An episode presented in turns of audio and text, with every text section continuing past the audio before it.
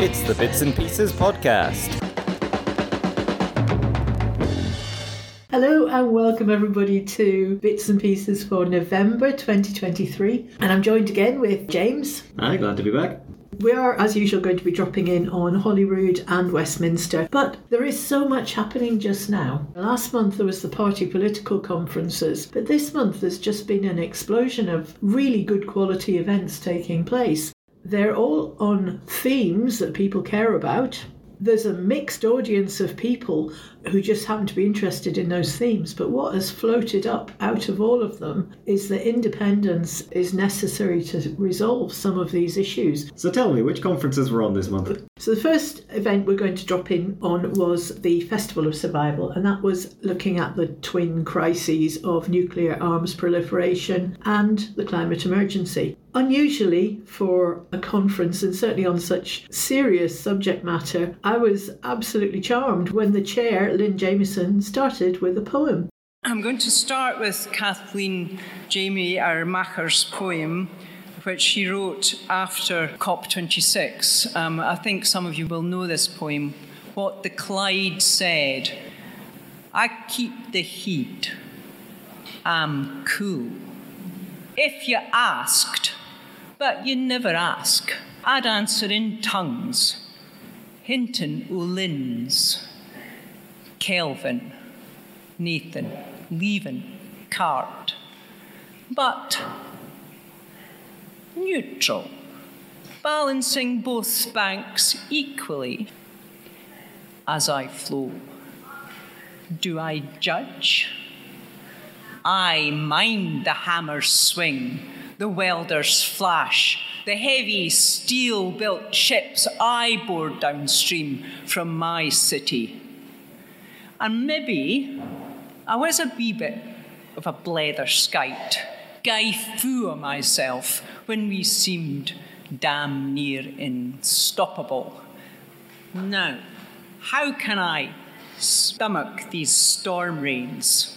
How can I slip quietly away to meet my lover, the wide armed ocean, knowing that I'm a poisoned chalice that she must drain, drinking everything that you chuck away? So now, I'm a listener. Think of me as one long liquid ear, silently gliding by. I heard the world's voices. I heard folk free lands where my ships once sailed. I heard your beautiful promises. I am a river, but I can take a side. And hear this from now on, all I want to keep afloat like wee paper boats are the hopes of the young folk chanting at my banks, fear in their spring bright eyes. And hear this fail them, and I will rise. Okay. That was good, wasn't it? Yeah, absolutely. Do you think a poem is a good way to start a conference? We're just amused at it. It was my favourite bit.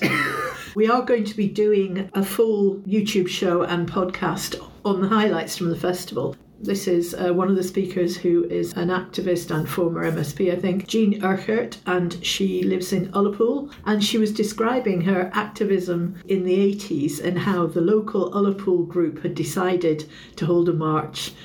And Scottish CND had a wee leaflet to advise local groups how to organise a march. And it really didn't have much on it. It just said, out of courtesy, tell the police. Can you imagine? So I had a wee map of Ullapool and I went along, and our, our sergeant at that time, I think was from South Uist. I went in and said that we were going to have a march, and he looked completely dumbfounded. A march, he said. I said, Yeah, march. And I said, Here we are, we've got a plan here, and we're going to walk around. And he said, "Um, And how many people are coming on the march? And I said, Well, that's what we don't know. We would like to think there might be 150, but there'll definitely be three. And he said, Well, well, we'll take the car out anyway. and he said, We'll follow at a safe distance if there's 150. And if there's just the three of you, we'll give you a lift. A delightful little um, story there. She went on to make the point that you know you might be very small, you might be local, but do something. If you can only make the sandwiches for the organisers of an event, do that. For sure, but I think the takeaway is that even if you're small in number, you can still make yourself visible. And especially if it is just the three of you, you don't actually probably need to tell anyone. You can march down the pavement. The next event we're going to drop in on the Revive conference. It was in Perth. It was chaired by Chris Packham, and the Revive Coalition started off as people who were concerned about driven grouse moors, raptor persecution, about animal cruelty, and it's now widened even more into land reform and social justice. So, again, this was a really, really interesting day. We are going to do a video and podcast of highlights of this as well. But the clip I'm going to play is a little snippet from Chris Packham's opening speech. Now, I'll just say it's got a slight clicky, clippy quality to it. There's nothing we can do about that. That's just, just the way it was recorded at the venue, but I think you can still make out quite easily what's being said the Scottish Government's plans to ban snares, which I had originally dismissed as why are you bothering with something like that? Isn't there more important things to bother about? And I've changed my mind on that following that conference. And in this bit, Chris Packham explains why, in itself, it's not a huge issue, but it's symbolically, it's very important. And here's why. We are precipitating a mass extermination event. Now, this is an extermination event because it's all down to us. Since 1970, we've lost 69% of the world's wildlife. We are one of the most nature depleted set of nations anywhere on the planet. We have to collectively accept that at this point in time, we've largely been losing.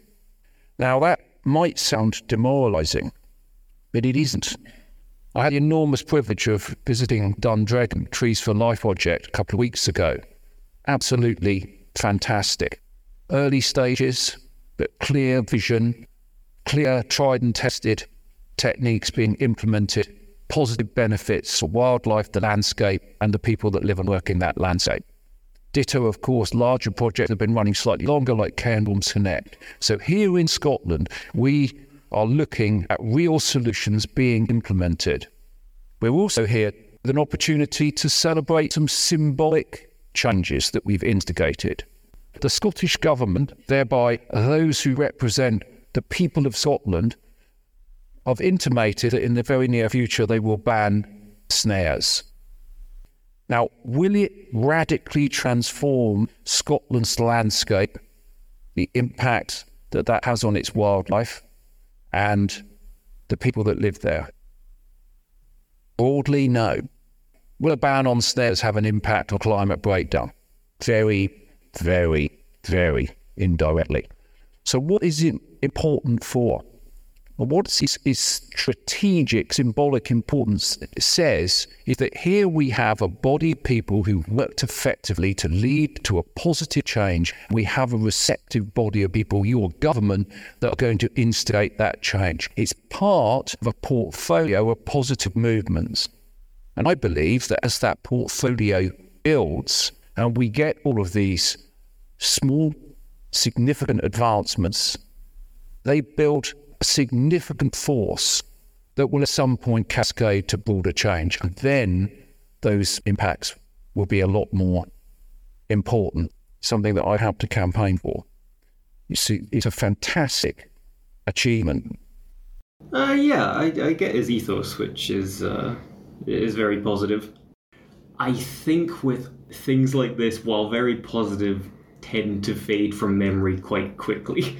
Imagine campaigners wanting you to ban snares or grouse shooting or anything else approaching the Westminster government, they're not going to be remotely interested. Whereas in Scotland, we have got a government, and largely because of the, the Green members of it, I, I would think helps enormously, who's willing to listen to people saying, hey, this is not a good thing for people in Scotland, for the, the land that we've got, for the planet, and they're actually listening. So, although it's a tiny victory, perhaps, that must hugely encourage the people who then have got more battles on their list that they want to fight. Yeah, absolutely. It sets a good precedent, and if from this a wave of momentum is spawned and start cascading into a much broader, as he says, portfolio of good essentially put into the world, then that's fantastic. Another big event was the breakup of Britain. It was a tribute to Tom Nairn. Again, we are going to bring some podcast versions of that event because it, it, was another full day event with some full of great speakers, really interesting topics. The clip we've got for you is Lesley Riddoch. When you begin to look at, you know, the exceptionalism to current Britain, so first past the post, hooray! How exceptional! And how exceptional to be standing alone in Europe with Belarus! Yay! Um, the House of Lords, yay! It is the only legislature in the world that's larger than its elected one. And it's the second largest in the world outside the National People's Congress of China. That's exceptional. And actually, let's not get smug. Local, what is that? Scotland has the largest local government in the world except for Korea. So there's a template here that has to be broken, and a template that I think the Scots have been questioning on a whole lot of fronts. And there's the example that sits beside us. Because we have to think about what the alternatives might be. Well, you know, you don't have to look far. At the risk of plugging a forthcoming film on Denmark, Denmark, it used to control Norway, Sweden, Finland, Estonia, Iceland, Greenland, and Schleswig Holstein. It lost them all. It lost finally in 1864 a terrible war with the very bad idea of invading Schleswig Holstein and taking on Bismarck. And uh, he nearly annexed Denmark, Denmark nearly ceased to exist in 1864. Very nearly. And actually, it was only the Allies who didn't want Germany, Prussia taking up more territory that stopped Denmark being wiped from the map. That is the kind of existential crisis the Danes faced in the late 1800s, and they got over it. They focused on themselves, they renovated their own thinking and country, and they are now the world's most energy self sufficient country. Uh, they have so much going for them. They have a GDP far higher, sometimes double, sometimes treble that of Britain.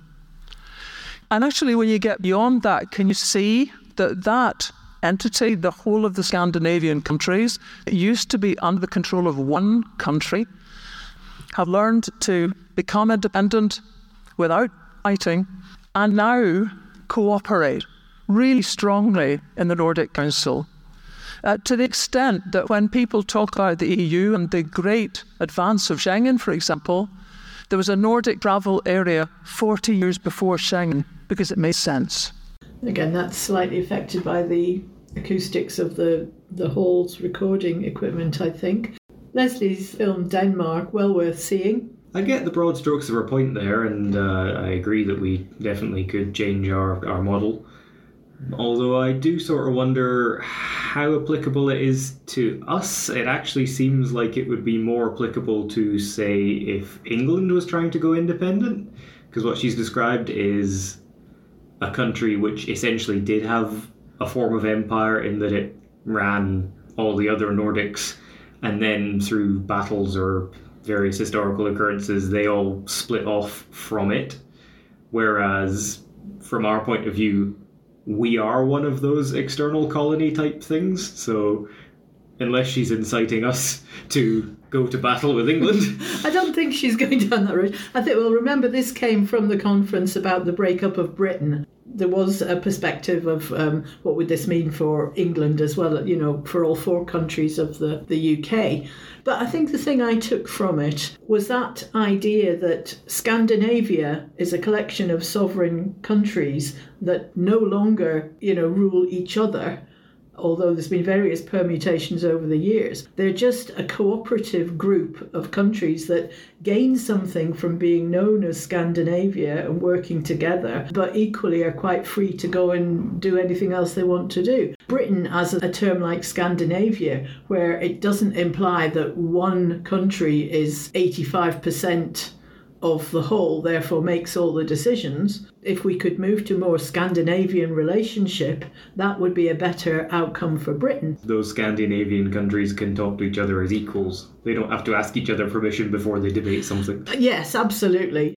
And the fourth event that I went to this month was Our Star in Scotland. This is part of a tour organised by the European Movement in Scotland with a beautiful star sculpture, and it looks like our star off the EU flag. We went to the event at the Stirling Smith, and it was a really nice afternoon.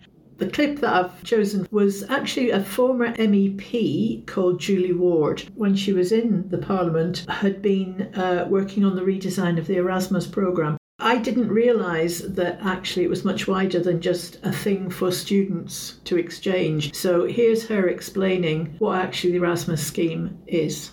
Erasmus Plus, as it now is, is a whole range of different programs around youth and education and lifelong learning. It's not just a program for universities to send their brightest students to study in other countries. It is also a program for the marginalised people.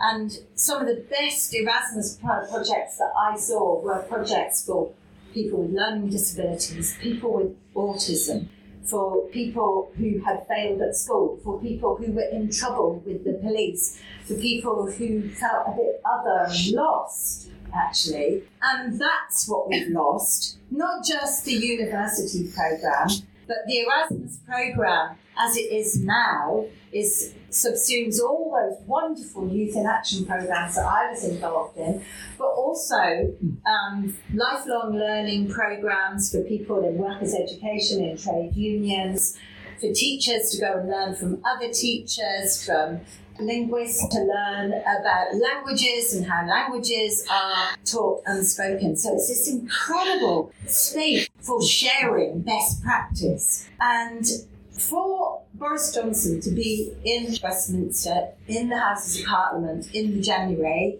2020, I think it was, and to say, oh, we will make sure that young people have Erasmus Plus and then to take it away from them is the cruelest, most heartless, most selfish thing that could have happened. Because it doesn't just affect the brightest people who maybe still might find routes to go and do that in some other ways if their parents can afford it. It actually takes away something from the young people who don't have opportunities. And they are really seriously missing out. You're listening to Bits and Pieces. Remember before we had ferries for everybody to complain about? There was a time when we had trams that everybody complained about. A public inquiry was set up in 2013 to find out what had gone wrong with these trams, and it is just reported. We're going to jump to Holyrood now and listen to Mairi McAllan give a very quick summary of whose fault it was all along. The report also outlines 10 headline causes of failure which contributed to the delays and cost overruns associated with the project.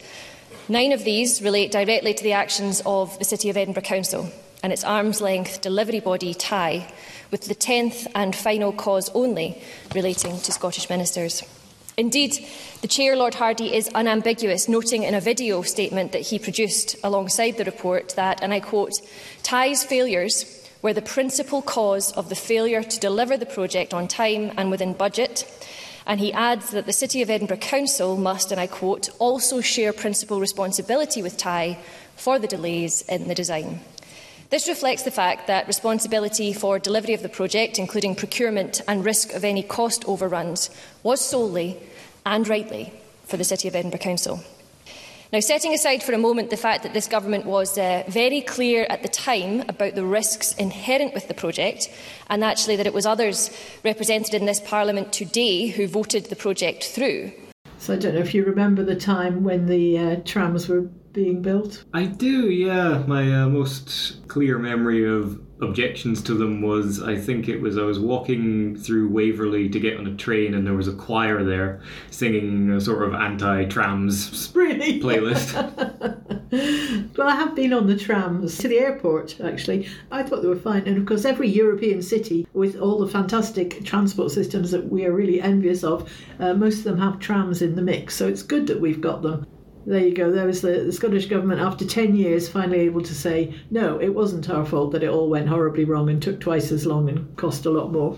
There's a bit of a theme that the Scottish Government, of whatever colour, gets blamed for anything that might go wrong. And we've seen that most recently with the, um, the absolute pile-on to discredit the deposit return scheme, led by the gleeful chair, of the Net Zero Energy and Transport Committee, Edward Mountain, the next clip comes from that committee, and at this time, another um, area that it falls within the responsibility of the Green ministers, and it's to do with the circular economy. At the most recent committee hearing, there was an evidence session with experts in the field of circular economy. And part of the discussion, there was very useful explanation of this hierarchy of activities that can be taken. And as a country at the moment, we're still puddling around the lower rungs of the ladder. But the real advantages are going to come when we lift our sights and move higher up. So, very interesting discussion, well worth listening to the, the whole committee meeting, actually. The fear I would have is that this bill will do a lot in favour of recycling, but no more than that. And I've said that before. And I just want to make the point of uh, uh, give some real tangible examples of that. So SEPA list 177 local waste and recycling centres. The language we use there, um, you know, the, the fact that they're waste and recycling, not resource and reuse, but I'll move beyond that quickly. We know of four of them, four out of 177, that have a co-located reuse facility there. Um, why not all of them? Greece has passed legislation that says any town with more than 50,000 people in it should have a local authority um, reuse facility. That can be in partnership with the charity. They don't have to run it, um, but there has to be one in a town of that size. The benefits of it job creation. I'm a member of uh, Reuse, the European body uh, um, for, for, reuse. Uh, for every 10,000 tonnes of waste that goes to landfill, creates six jobs to incineration, one job, to recycling, 36 jobs. Great, let's recycle. Hang on. For reuse, up to 296 jobs, depending on the material stream, IT, for example, being higher than, than textiles. So it's an opportunity to create jobs. Those jobs are more skilled. It takes more uh, skill to repair a broken laptop than to strip it down. I think we can just think that through ourselves and how we would go about doing it. I wouldn't be able to repair one, I could break it up. Um, it has social impact. So the Charity Retail Association for the UK published a report just a couple of weeks ago saying that for every pound invested in charity reuse, charity retail, your local charity shop, you get £7.35 return on that investment for social impact in that, that area. And so that's all on the social side. It's good for people. It's obviously good for planet. It is terrible for the environment to build a product never use it once or only use it once and then because it's got a broken something, not repair it, not reuse it. In terms of the whole system that we have, it is geared towards recycling. We're, we're not getting spectacular levels of recycling. 43% doesn't compare well with Wales, for example. Um, I think the best way to turbo that change is to actually have a top-down approach. And I know some of you are concerned about fly tipping, Mr. Mr. Fraser there, here for that, but you know, actually one of the reasons we have fly tipping is because we have actions at the bottom of the waste hierarchy, sticks more than carrots, a landfill tax, for example. And the way around that is to not do the right thing with that resource and take it to the local authority site. It's to, to throw it into a beauty spot. So, you know, a top-down approach to the waste hierarchy actually helps with litter and, and fly tipping too, because we change our relationship with stuff. We see them as reusable, refillable, um, and that, that item has more value. it's almost the nudge principles that you want you've got to make it easier for people to do the right thing and harder to do the wrong thing. And the the default tory attitude seems to be more punishment more rules. And actually what that does is it just encourages people to work round them and do the wrong thing. There's also quite an interesting thing about consumption reducing consumption in the first place and encouraging firms if they're responsible for the disposal of a product at the end of life, maybe it'll encourage them to make the product in the first place in a way that it can easily be repurposed or recycled or reused when it comes back to them. So there's a lot of really exciting stuff in this, but it is going to require a bit of a, a change of mindset. And say for a government that had something as simple as a deposit return scheme spiked, this much more ambitious scheme going much further, I think it's going to have a lot of opposition. And I just hope that the government is investing much more this time in getting the general public aware and on board, because that way, at least if they're backing what the government's trying to do, they've more chance of it going through. When you work in retail, can you do you think that um, reuse is going to be a? Can you see that being a challenge in in the, the retail world? It certainly will be. I think actually one of the major oppositions to it will be from the, the company and the business side of it because the current default marketing for a lot of these places is we know you bought product of ours. We know it still works, but we also made new product. We need you to buy that. Mm. So old product bad. You need new product, and that's the marketing and the default advertising. So they would push back on this, I think, way strong. As we know, the government is often lobbied by these groups. They would probably see it in their best interest to block it from that point of view as well. Yeah. Especially when you've got a cost of living crisis, we're coming up to Christmas, you've got people looking for cheap items that they can afford to buy. It's maybe not as attractive. I mean, that's the kind of society that we've been used to, you know, cheap clothes, wear once, throw away, cheap single-use plastics, just all sorts of disposable stuff, and and the businesses have been built around you know resupplying the constant pile of cheap things for people to use once and throw away. And really, the maybe that's how they market it. Say this is a return to old-fashioned values, and try and get the uh, the generation who like Spitfires back on on board. Now back to the government strikes back. This time perpetually angry man Russell Findlay tried to get a good dig in, this time about the census. Russell Findlay. I thank you for that answer. Uh, the, the SNP completely botched Scotland's census and did so because of their ideological obsession with diverging from the rest of the UK. It will therefore be more difficult to plan for the delivery of public services. And National Records of Scotland say that lessons will be learned from this fiasco. surely there's one main lesson to learn, and that is in 2031, the census should be UK wide. So will it be? And that's a yes or a no. Thank you. Cabinet Secretary. So the, the NRS is keen to reflect lessons uh, learned, including how the results now being published are received by users. It's committed to set uh, these out upon conclusion of the 2022 census programme in an evaluation report laid before Parliament by the end of 2024. But I'm sure Mr Finlay will be delighted to learn that the Office of Statistics Regulation has awarded Scotland's census output with national statistics designation based on the quality, good practice and comprehensiveness of the statistics. Uh, achieving national statistics designation means that the expert independent UK regulator has confidence in the statistics that NRS have produced and that Scotland Census forms an integral part of the statistical system in the United Kingdom. So do you think he enjoyed giving that answer? Always nice when you can get a good slam dunk in there. and the third of our Scottish Government strikes back, we've got Keith Brown positively relishing the fact that the UK government's Rwanda plan has been ruled illegal. Uh, our approach to migration and refugees should have dignity, fairness and respect at its core, as opposed to the UK government's hostile environment approach, which we currently have to endure. Yesterday, the UK government's plan to send asylum seekers to Rwanda was ruled illegal by the Supreme Court. Can the First Minister provide any information on any assessment of these plans by the Scottish Government? He also confirmed that more than £140 million of taxpayers' money, including Scottish taxpayers' money, has been squandered on this illegal scheme. And can he confirm whether he's heard a single word of criticism from any Tory MSP on this huge waste of taxpayers' money on this unworkable, scandalous and illegal scheme?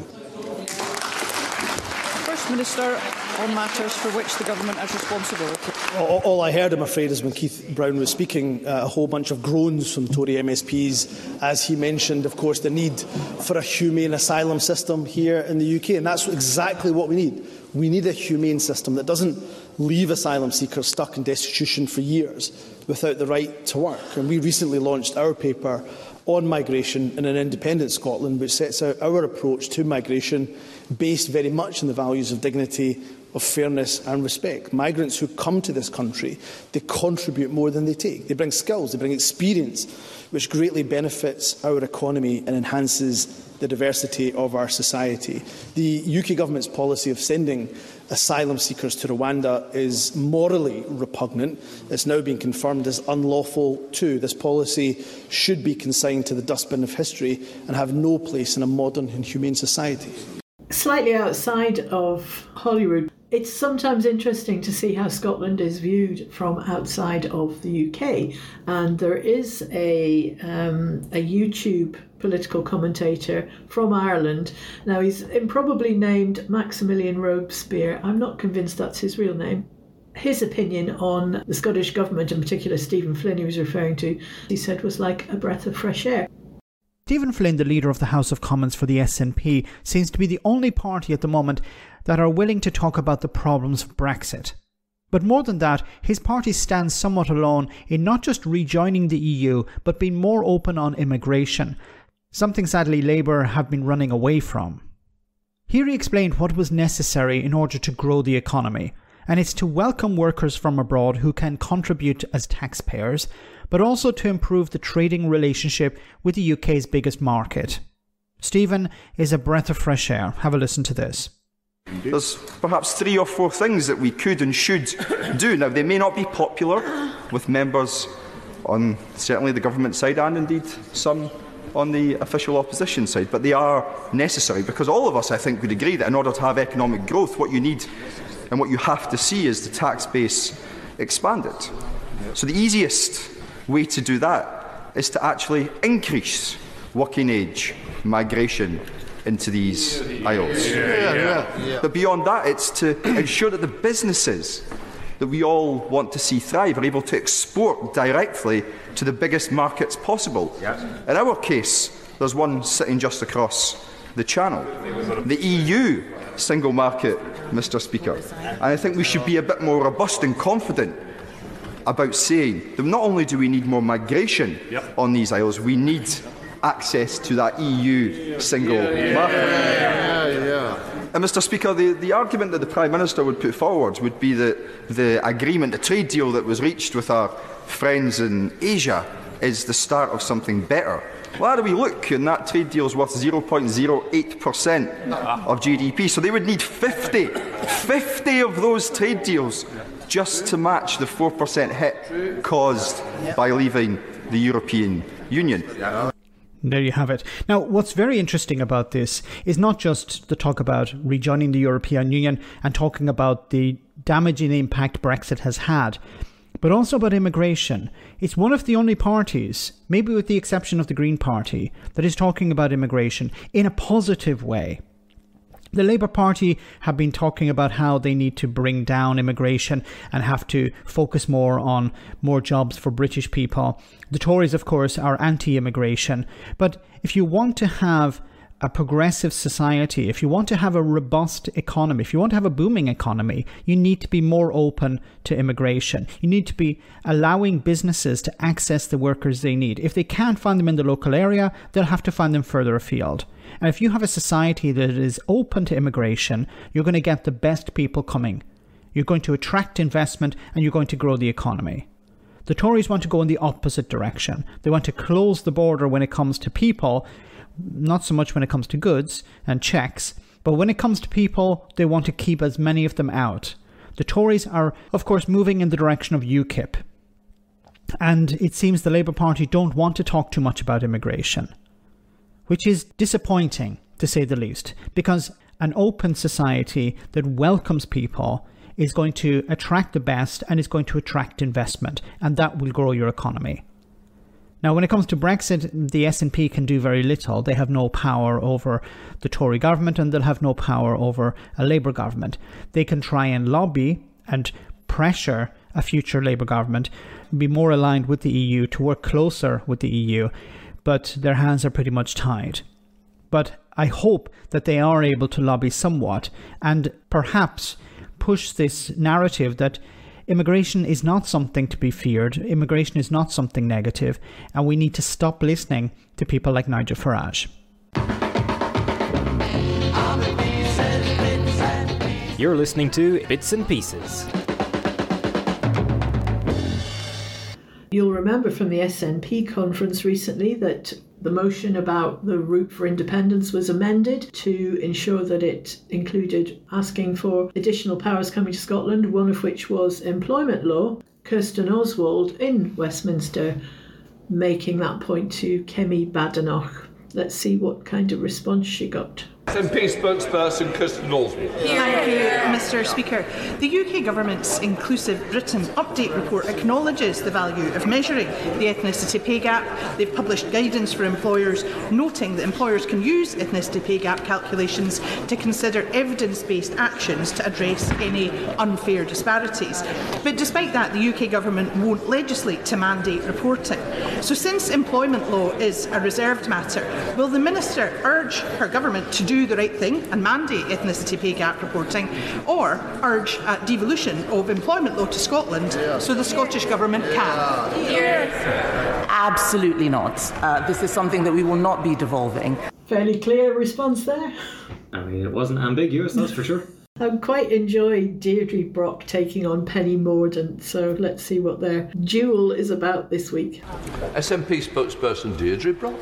Uh, Mr. Speaker, before the leader's rapid rise to her current role, she briefly served as Minister for Women and Equalities. There is, believe it or not, still such a role in this Tory government.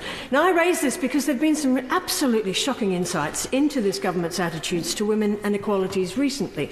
They give us an opportunity to assess her government's record, and a spoiler alert for the leader, it is grotesque. First, we had the stomach churning misogyny, the language and behaviour towards women described by witnesses at the COVID inquiry. Even the leader will find it hard, I imagine, to defend the routine and disgraceful attacks on women in a government in which she served. It told us so much. We then had the United Nations Rapporteur on Extreme Poverty and Human Rights, Olivier de Schutter, telling her government its record on poverty was, and I'm quoting, simply not acceptable and violating international laws. Now that surprises no one who sees the effects of her government's cruel policies day in and day out. Then the former Tory chair, her colleague, joined the fray. She said that the party she was once so proud of uh, to be a member of had a rot at its heart, a rot at the heart of government. So what we're talking about, Mr Speaker, is this Tory government's values. And those values are not Scotland's values. The values that suggest the way to help the homeless is banning charities from supplying tents to rough sleepers. Because it's a lifestyle choice to be homeless, isn't it? Comments so misjudged that even the Prime Minister was embarrassed. The values that say we don't care if we break international laws on poverty and the human rights of the poorest, the values that say that women can be dismissed in the foulest way imaginable as a part of normal behaviour. Simon Case, the country's most senior civil servant, said he had never seen a bunch of people less well equipped to run a country, and he should know. So can I ask the leader if we can have a debate on this Tory government's values and what 13 years under this, and I quote again, brutal, useless government has done to progress women and equalities and the interests of the most vulnerable amongst us in this far from united kingdom? Yeah. Uh, well, I thank the, uh, the Honourable Lady for her questions. I think that the powerful words of Susie Flintham, who is one of the COVID bereaved families this week, should give us all pause for thought in this place. Uh, and that is why uh, this government has placed professionalism and care of each other at the heart of what we do. Professionalism and care of each other. Your brain can't even comprehend it, can it? Thought for once she was going to say something reasonable, but no. Shocking, shocking nonsense. Yeah, it started off as a deflection and then just turned into how can I somehow make a positive out of this? The Scottish Affairs Committee, I often can't bear to listen to at all, especially if Alister Jack is appearing. But this month they have started a new inquiry. They're looking at research in Scotland, and they had again three witnesses talking about the state of academic research in Scotland. And it seems there's something of a success story. Basic things that we could ask when it comes to science in Scotland is that we're unique historically and reputationally as a centre for science because of the Enlightenment and all the fantastic inventions that we've seen throughout the centuries. Is this a reputation that is still deserved? And we'll start with you, Professor Boswell, with that one. So, thanks very much. Absolutely, it is deserved. So, um, Science in Scotland and research in Scotland is an absolute powerhouse uh, for Scotland, punches well above its weight, is a real asset and a driver of innovation, economic growth. Um, so while Scotland comprises 8.2% of the UK population, it comprises 11.4% of its researchers um, uh, measured by the Return to the Last Research Excellence Framework. So, you know, proportionately a very high number of researchers, and those researchers are producing outstanding research. So, again, based on the last REF of 2021, 85% of the research that was submitted was judged to be world leading uh, or internationally excellent. Um, and not least, that leverages huge return on investment. So, for every pound of money invested by Scottish Government, um, we see a return of £8 in terms of benefits to the UK economy. So, it's, it's, it's a huge asset to Scotland, and we are rightly very proud of it. That was very positive what she said, and I didn't realise that we were doing quite so well in research. But the thing that caught my attention was right at the end when she said for every pound spent by ScotGov, it yields eight pounds to the UK economy. So Scotland's putting the money in, and the UK is getting the money out. The, the King's speech took place this month. It was just the King doing a party political broadcast on behalf of the Tory party. Uh, consensus seems to be there was very little in it, if anything, for Scotland. Neale Hanvey probably summed it up. There's not really uh, an awful lot to talk about in this Queen's uh, King's speech, rather, and there's certainly not a lot um, to encourage the people of England, Wales, Ireland, or indeed Scotland. And there's really nothing in the King's speech for Scotland other than more pain.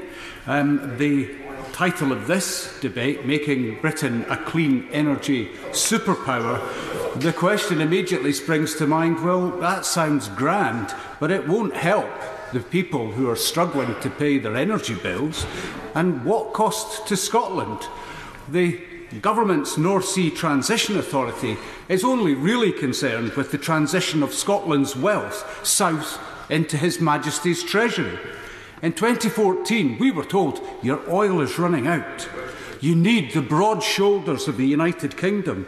Well, those broad shoulders were built on the poverty and deprivation of generations of Scots, and that's a price we are still paying.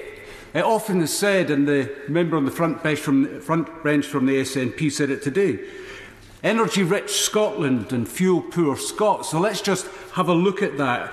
Energy-rich, well, there's no doubt that Scotland has vast energy wealth.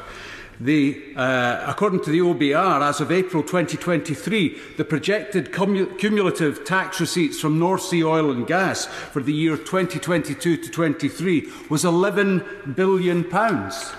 And throughout my lifetime, Scotland has bankrolled the UK Treasury and global corporations to the tune of billion upon billions of pounds. In 2019, oil and gas production in Scotland accounted for 82% of the total UK production. By the year 2030, Scotland will be sending south 124 billion kilowatt hours of energy, all for nothing. That's 12 and a half times the amount of energy that Scotland requires. For 8.1% of the UK population, Scotland is responsible for almost a quarter of the UK's green energy production. 85% of its hydro production, 82% of its oil and gas, 90% of its surface fresh water, and 50% of the world's tidal stream capacity. But we have fuel poor Scots. In 2019, a quarter of Scottish households were estimated to be living in fuel poverty. I spoke to Energy Action Scotland yesterday, And as of the 31st of October 2023, fuel poverty now sits at a disgraceful 34%. In energy-rich Scotland, one in three households live in fuel poverty. That's why, in a Tory made cost of living crisis, independence is the only urgent priority for the people of Scotland.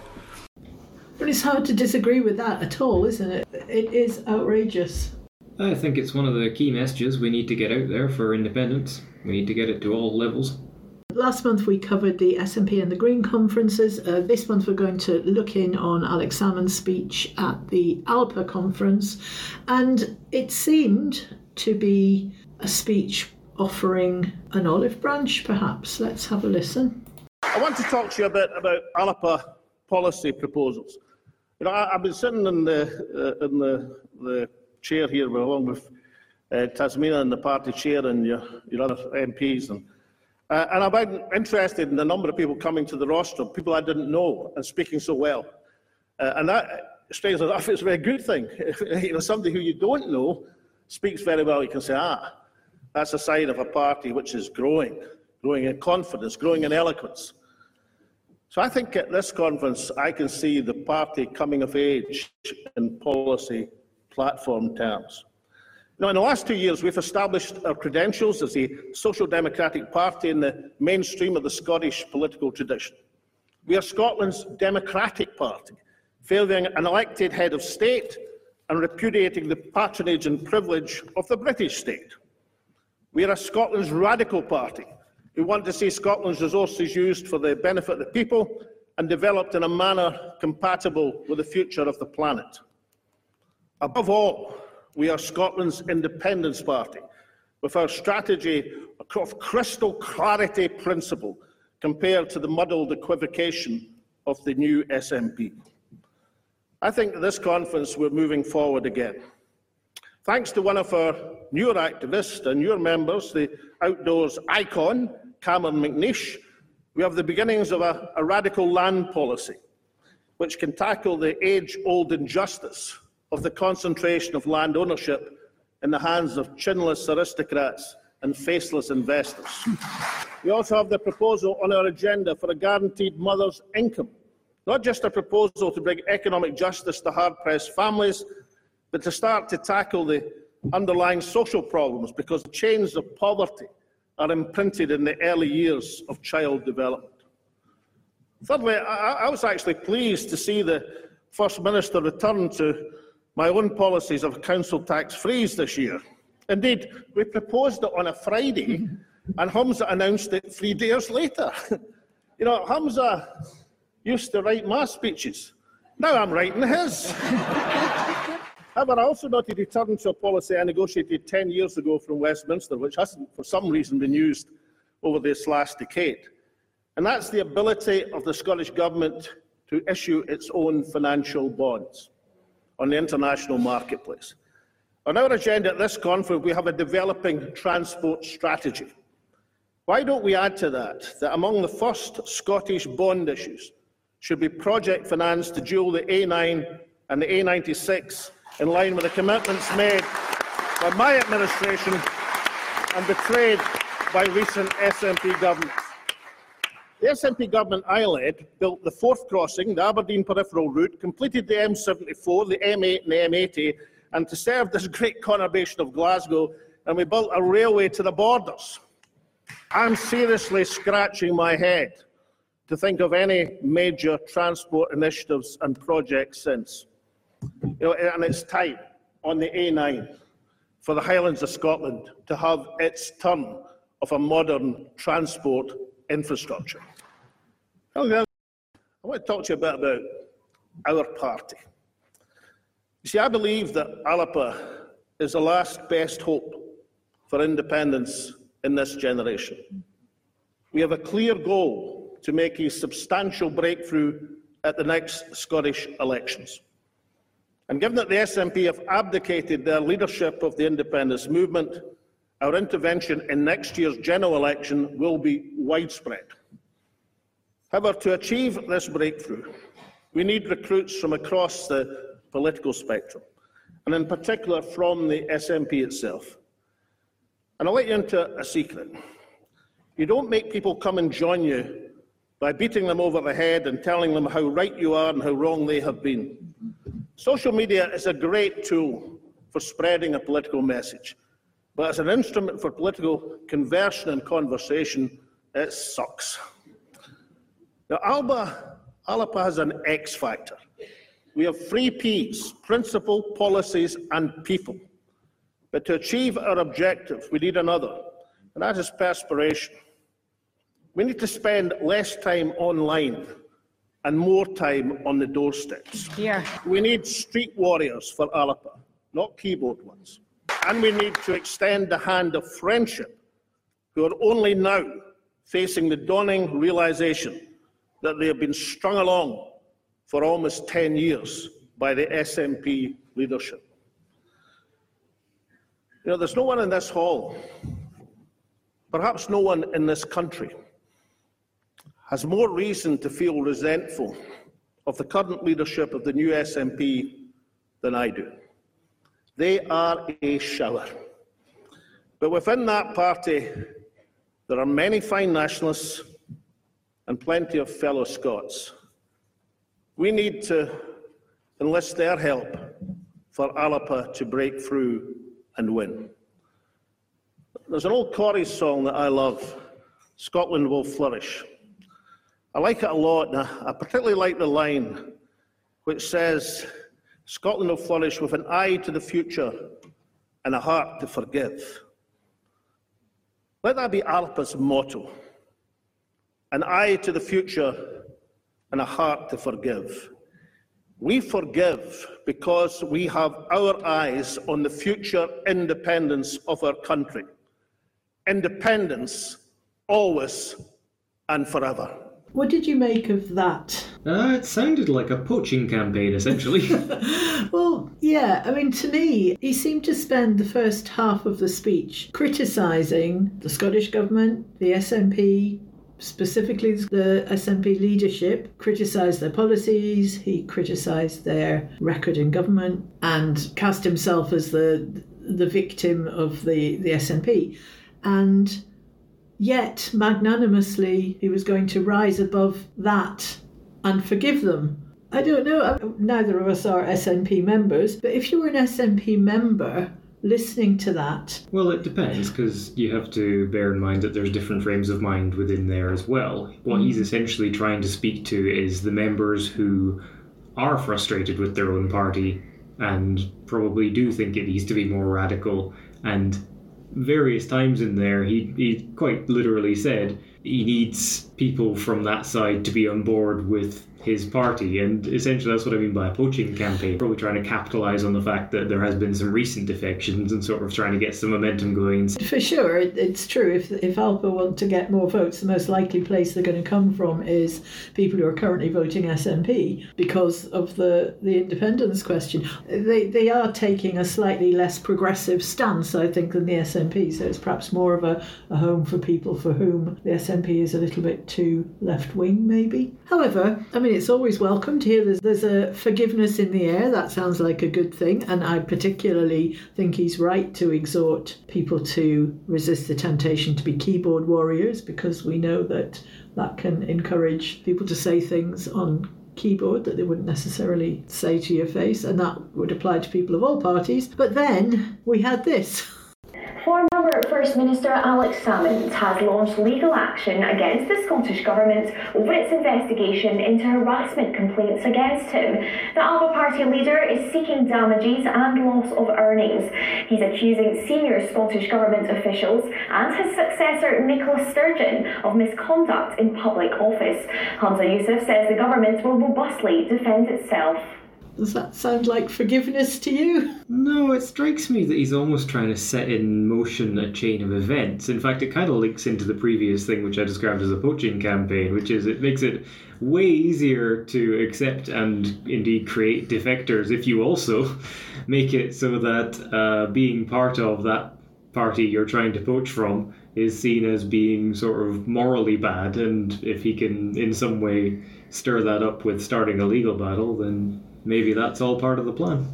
Complete coincidence, possibly, but yeah, no, it's uh, it's a strange one. And just to finish us off this month, Queen Elizabeth House in Edinburgh, or sometimes known as the Colonial Governor's Mansion, is becoming a natural focal point for protest activities. It certainly isn't used much for the UK government, that's for sure. And this week there was a protest from Radical Independence campaign, and on the same day there was also a protest choir.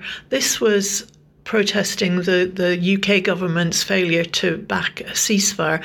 So we're just going to play out with a couple of the songs from the choir. My name's Margaret Bremner. Hello, Margaret. Hi there. And you've gathered here for a reason.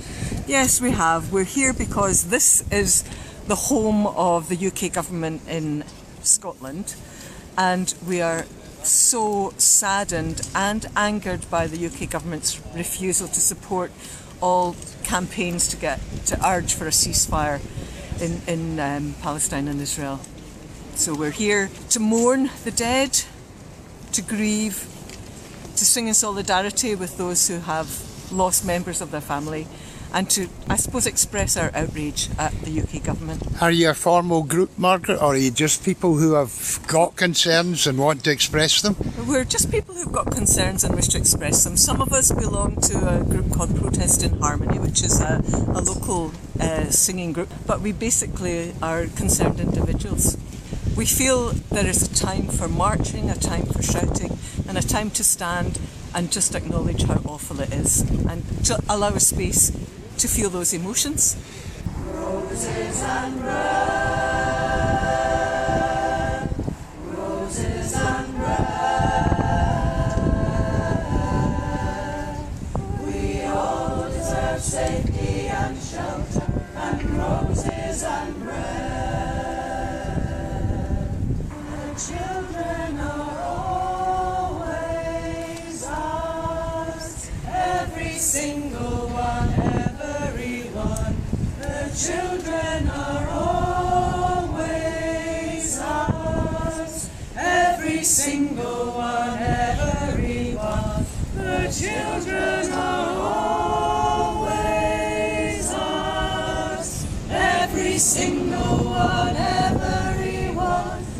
The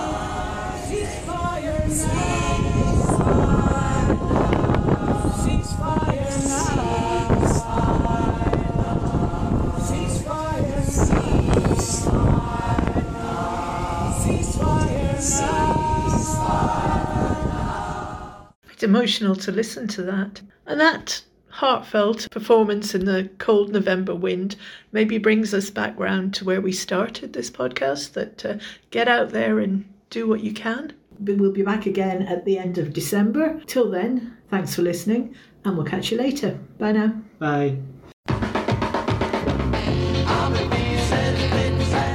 You've been listening to Indie Jigsaw Bits and Pieces. I'm a